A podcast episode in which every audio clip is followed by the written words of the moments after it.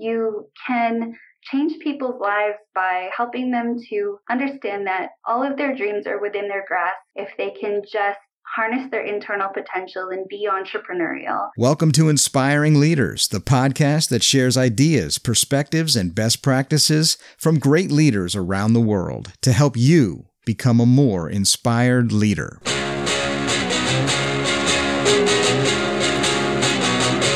Welcome to the Inspiring Leaders Podcast. I'm Terry Lipovski, and thank you for joining us today. On this episode, we're diving deep into the world of startups and entrepreneurs. But first, here's a few business facts for you. Out of all of the small businesses created every year, only about 35% of them survive after five years. 98% of businesses has fewer than 100 employees, 55% have fewer than four, and 75% of businesses have fewer than 10. There are just under a million female entrepreneurs in Canada, making up the largest share of self employed in this country. If you're in the US, you can pretty much multiply that by 10, so about 9 million. Over 40% of people say that starting a company or being self employed would be the most rewarding career path for them. Well, our guest today is well acquainted with facts like these she just happens to be the CEO of Startup Canada, a grassroots network of entrepreneurs that are working together to advance entrepreneurial momentum and a culture of entrepreneurship. They've become the voice of Canadian entrepreneurs, and today we've got their fearless leader here to talk about this topic. Victoria Lennox, welcome to Inspiring Leaders. Thanks for having me, Terry. Well, the first thing I'm going to do, Victoria, is I got a question for you, if you're okay with that. What leader inspired you and why? Oh my goodness, that's a great question. Actually, a very unexpected leader. When I was studying at the University of Oxford, I attended an event by Oxford entrepreneurs, and there was this big Rasta man with big dreadlocks and a guitar that came to give us a keynote talk. He had just been a person on the Dragon's Den. He just pitched his event and his name is Levi Roots. And so Levi is the founder of a cool company in the UK called Reggae Reggae Sauce, like the sauce, uh, the salsa that you dip. I've tasted it. Really? Oh, it's yeah. delicious. Uh, it's ever since I met him, I buy Reggae Reggae salsa all the time. Um, so he basically inspired me by telling his story at this student event, telling the story about why he created his salsa company, and it was to re- help people to rediscover their roots through his grandmother's recipe. And I just thought that he was bringing to the world something so special about him and his heritage. He was able to transform lives in communities, create jobs, and make the economy stronger. And I just loved it. I fell in love with entrepreneurship ever since then. He probably doesn't realize how much he inspired the students that day, but certainly it has transformed lives as a result. So Levi Roots is the entrepreneurial leader that inspired me to get started. Yeah, and I'm thinking about the ripple effect that you've had here in Canada, probably as a result of some of what you picked up from him. Yeah, I think so. I think it's incumbent upon all leaders to take the time to tell their stories because you never know who you're going to inspire and how that will change the lives of others and the circumstances in which we live. Now, I have to go through a little bit of your background here because I'm really amazed by what it is that you've accomplished and what you're doing every day. You're the co founder and CEO of Startup Canada, right? Yes. Now, I know that you've been recognized by the United Nations Development Program and the European Union as one of the foremost experts in entrepreneurship education, ecosystem, and program architecture, as well as things like governance, development, implementation. You've established a pretty clear global leadership role when it comes to supporting startups and entrepreneurs. And in fact, through the startup generation and startup nations, you're supporting organizations in over 20 countries. And you've helped Canada become a role model for emulation in this space. Now, this kind of stuff doesn't happen overnight. How did you get here? How did you get going in all of this? And how has this vision of yours sort of taken root and grown?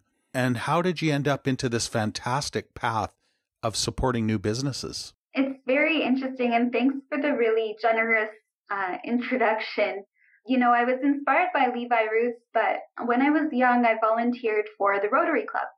The Rotary Club of Canada is all about service before self. Right. I always knew that I wanted to be of service and wanted to make a difference, and as all of us do.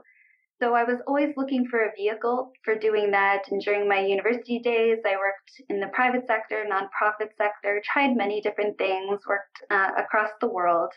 And it wasn't until I found this student club at Oxford that I really felt found my tribe. And then ever since then, I've never worked a day. I love serving entrepreneurs every day.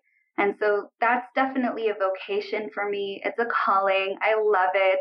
Um, what excites me the most about it is that when you work with entrepreneurs and you foster entrepreneurship, you can change people's lives by helping them to understand that all of their dreams are within their grasp if they can just harness their internal potential and be entrepreneurial in every respect. Then that creates jobs and opportunities for others. And the macro impact of that can transform entire countries and can change humanity. And so that's what excites me the most is that individual impact and what that means on a, on a, on a greater scale for the world. So I started a nonprofit in the UK that became a charity that works with youth across the country with student clubs at colleges and universities. And now here at home in Canada, I work with entrepreneurs every day at Startup Canada.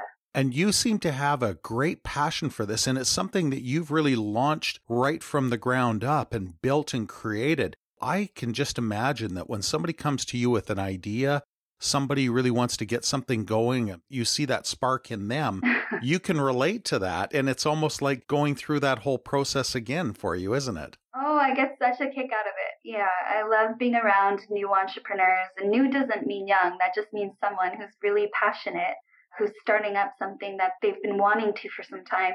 So yeah, I get a real kick out of it. Now, I'm going to put you on the spot a little bit. What's the youngest entrepreneur that you've ever worked with through these organizations? There's one entrepreneur, her name's Frankie, and I think she was like 9 or 10 at the time.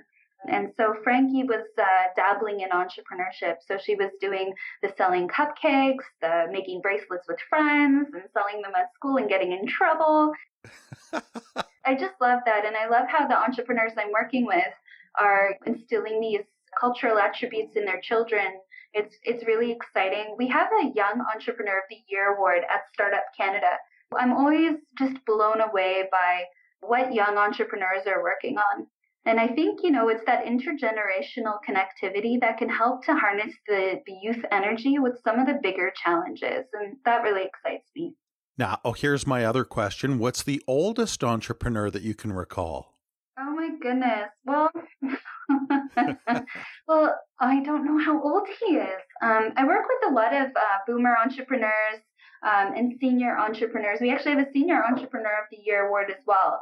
Um, and that's probably the demographic that I'm most excited about because there's a whole cohort of Canadians retiring with immense networks and experience and just time and ability to work with the younger generation to build stronger businesses. One of the senior entrepreneur recipients from last year, his name is Eli Fathi. I don't know how old Eli is, but he's senior.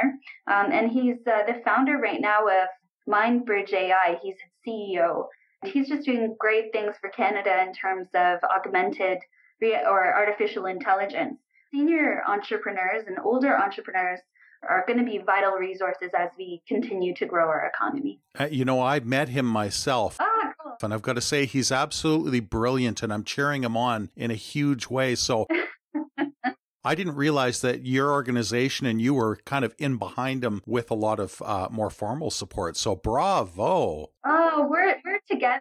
I think everything's together. I think when you're building ecosystem, especially something like Startup Canada, it's all about working together. Uh, Startup Canada is not responsible for the success of any entrepreneur. They're responsible for their own success.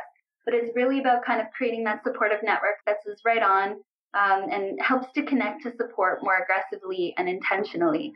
So uh, yeah, we're really proud of Ellie, and most recently he joined joined our board of directors, and I'm super excited for what he's going to bring. Well, that's very cool. Yeah.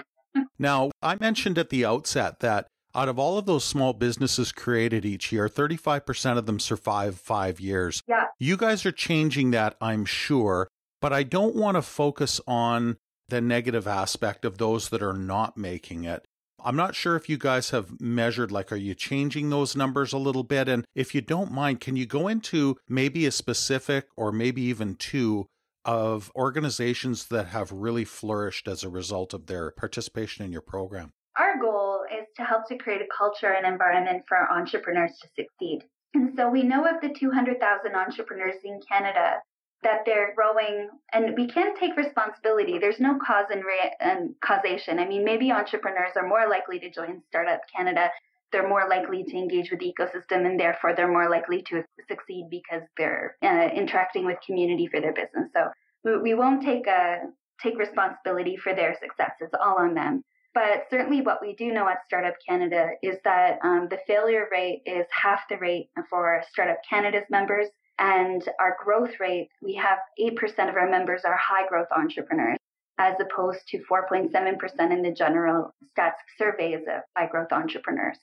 So we know that our entrepreneurs are increasingly growing their companies and that they have more sticking power.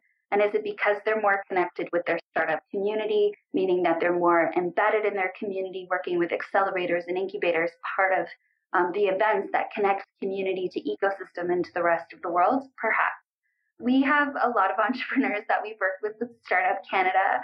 I can point to Andrea Palmer. Andrea is the founder of a really cool startup that was originally based in Vancouver called Awake Labs.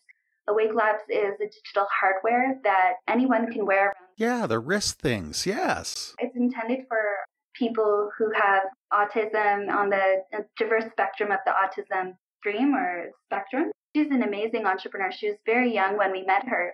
And so she started by applying for the Startup Canada Awards, and she was a nominee. She didn't get an award, but she was a nominee. But she knew of Startup Canada from Startup Vancouver. So then when she went to study in Toronto, she quickly joined Startup Toronto, knowing her tribe was Startup Toronto because she was part of Startup Vancouver. So she automatically had that identity and that group and friendship group that she could begin to work with. She joined up with the Next 36, having heard it from our e-newsletter, which is a cool accelerator program for young entrepreneurs and quickly hooked up with the Ryerson DMZ through their program.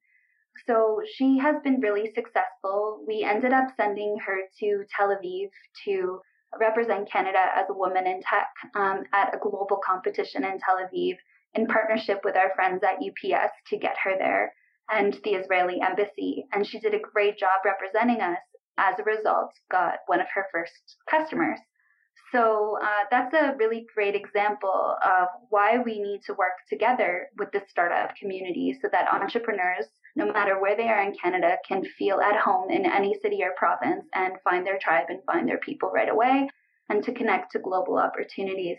You're just in behind the scenes of so many success stories. I have to tell you from the other side of that story, when I found out about these little wristbands that are really, as I like to call them, an early warning signal mm. of elevated emotion. And of course, it's great for that population that they have targeted this towards. Okay. But this is also great for just about anybody, and the application is fantastic. You know, before we hit that send button on that scathing email back to somebody, or before we pick up the phone and and tell somebody off about what, you know, for missing a meeting or something like that, just to notice the elevated heart rate, the vital signs that come through that little wristband that they're making. Mm-hmm. And if I understand this right, she was a student when she first got this going. Is that right? Yeah, absolutely. So I do a lot of coaching with people. Oftentimes that relates back to emotional intelligence. Emotional intelligence is awareness of what's happening inside so that it doesn't gain momentum and take people by surprise. And then, of course, they're into that emotional hijack and yeah. then they can't think clearly. So I went out and bought one of those things immediately. And uh, Victoria, thank you because you just made a product available that helps my clients out as well. Well, you know, thank thank Andrea. I will. Isn't that funny? Hey, the small world that it is. I've got to imagine that when you see something launched that you've been a part of and you've enabled, and by the way, cutting those failure rates in half, bravo for that. But when you see success, when you see somebody's idea come to life, the creation becomes real and it starts to happen and benefit other people. How's that make you feel? Oh, it feels so good. Um, there's an entrepreneur in Saskatoon. I've been thinking about that over the weekend. I'm watching her on Facebook a little. And we started with her five years ago. Her name's De- Devin Fiddler. She's the founder of a really cool fashion brand called She Native out of Saskatoon. Just to see how she's inspired so many Indigenous women entrepreneurs to start new things in the ecosystem that her one company is building around her and within the community is just so exciting. So it's it's wonderful to see as well as the pivots and iterations and how some of the companies of the entrepreneurs that we're working with how they they change so dr- drastically in their approach, but their intention and vision remains the same. So it's one of those key lessons around keep it the grand vision and the impact you want to have in mind and only focus on that how you get there be very flexible and um, iterative and make sure that you are very open-minded with what products or services you're going to provide the market to get there now, I'm thinking that you really have leadership in your blood. Probably you're thinking down the road with a vision just about every day about what's to come, what could be, What's in the future for Startup Canada? Startup Canada, I wanted to be um, a household name so that when kids are at the breakfast table, uh, they're asking their parents, hey, I have this idea. The parents say, well, check out Startup Canada. They can help you to get off the ground. I really want us to be like the United Way of Canada's entrepreneurship community so that we can really help every Canadian to be entrepreneurial or intrapreneurial within their organizations and really create a nation of entrepreneurs. That's incredible. We have a lot of listeners in the US. Are there organizations there that would be your equivalent or that you're affiliated with? Uh, we're affiliated with a lot of organizations in the US, like Techstars, Startup Weekend, and Founder Institute. Through the Small Business Administration, which is part of the government, there are entrepreneurship programs like ours. Within Canada, there is no program within the Government of Canada that serves entrepreneurs like this. So we operate as a nonprofit independent of government. Uh, but if you were in the US, you would look at the Small Business Administration. Right. Well, that's good to know. I have two questions for you, and this is related to leadership in general. What challenges do you see, the biggest challenges that you see facing many of today's leaders? The, one of the biggest challenges I see, because I do work with every entrepreneur, not just the tech sector, I really see some severe challenges with digital adoption um, and leveraging um, digital opportunities to improve productivity and access to markets. I feel as though when an entrepreneur is starting a company, whether it's a yoga studio um, or an Etsy company, they are very passionate about what they do. They're very passionate about their product or service, but lack the experience and support to actually get it to market and to get it online. We can start global companies from day one, and yet less than 50% of Canadian companies actually have a digital footprint or digital presence. They don't even have a website. And this is greater in rural and remote communities and northern communities and creates immense opportunities to tap into new markets. So I see that one of the biggest challenges of mainstream Canada businesses is just getting their businesses online and really adopting digital platforms and productivity tools to, to get more productive. You know, even things like Google Suite are awesome for collaborative sharing and developing documents and these types of things. There's also some real in, in line, some real financial literacy skills as well um, being a consumer and being a business owner are two different things, and how we file our taxes, uh, how we plan for business. And so it's really important as well to think about the financial literacy skills for entrepreneurs so that they can at least understand their numbers as they're working with a bookkeeper or an accountant, that they can make smart decisions that will grow their business for the future. So some of these core competencies are not innate in every entrepreneur. Entrepreneurs are amazing. They're visionaries, they're wonderful leaders, but they're not good at everything. So it's important at least for them to be aware of what they're not good at so that they can build the right teams and uh, have the basic literacy in these areas so that they can, you know, be competitive. Those are some of the, the biggest challenges I see with mainstream Canadian businesses. In our high growth ecosystem, the biggest challenge is around skills, marketing and sales. So really thinking critically about aggressive growth models and how we sell the world and build ourselves into global supply chains, etc. Uh, so there's very few sales and marketing executives in Canada who have been there, done that, rinse and repeat onto the next company. And we need to build a critical mass of this talent in Canada so that our businesses that we're starting, our startups, actually can scale. I have to throw a plug in here for Startup Canada podcast, hosted by a friend of mine, a great uh, entrepreneurial coach, Rivers Corbett. I think it's just under the name Startup Canada, if I remember right. The Startup Canada podcast with Rivers Corbett. Yeah, that's right. Every Tuesday. So uh, if anybody's listening and you want to get more information, you feel like you need to sharpen that saw on technology or finance, you got to tune into this because it's a brilliant resource and definitely worthwhile. I have one last question for you. Yes. What does inspired leadership mean to you? It's a great name for your podcast, Terry. That's a good question. For me, inspired leadership is leadership that comes from within and is intended towards a goal, a, a goal that's bigger than ourselves, one that lifts others. So, yeah, that would be inspired leadership for me, something from within that lifts others up. Can I say that I think that you exemplify that? Oh, that's so nice. Listen, thank you so much for being part of this. I'm going to have all of the contact information for as much as I can gather through everything that we've talked about today. I'll put that in the show notes. So if anybody wants to look up anything that we've discussed, they can definitely just scroll down, click, and away they go. Thank you again for being part of Inspiring Leaders. I've really enjoyed it, and I know that this is going to benefit a lot of people. Thank you, Victoria. Thanks, Terry. Thanks so much. Thanks again for being part of our quest to make inspired leadership ubiquitous. Wherever you are, we hope that we've helped to inspire you and that you'll pay it forward by inspiring others. And just a reminder to support us on iTunes, Google Play, and SoundCloud with your ratings and comments. That support is hugely appreciated. Until next time, Take care, everyone.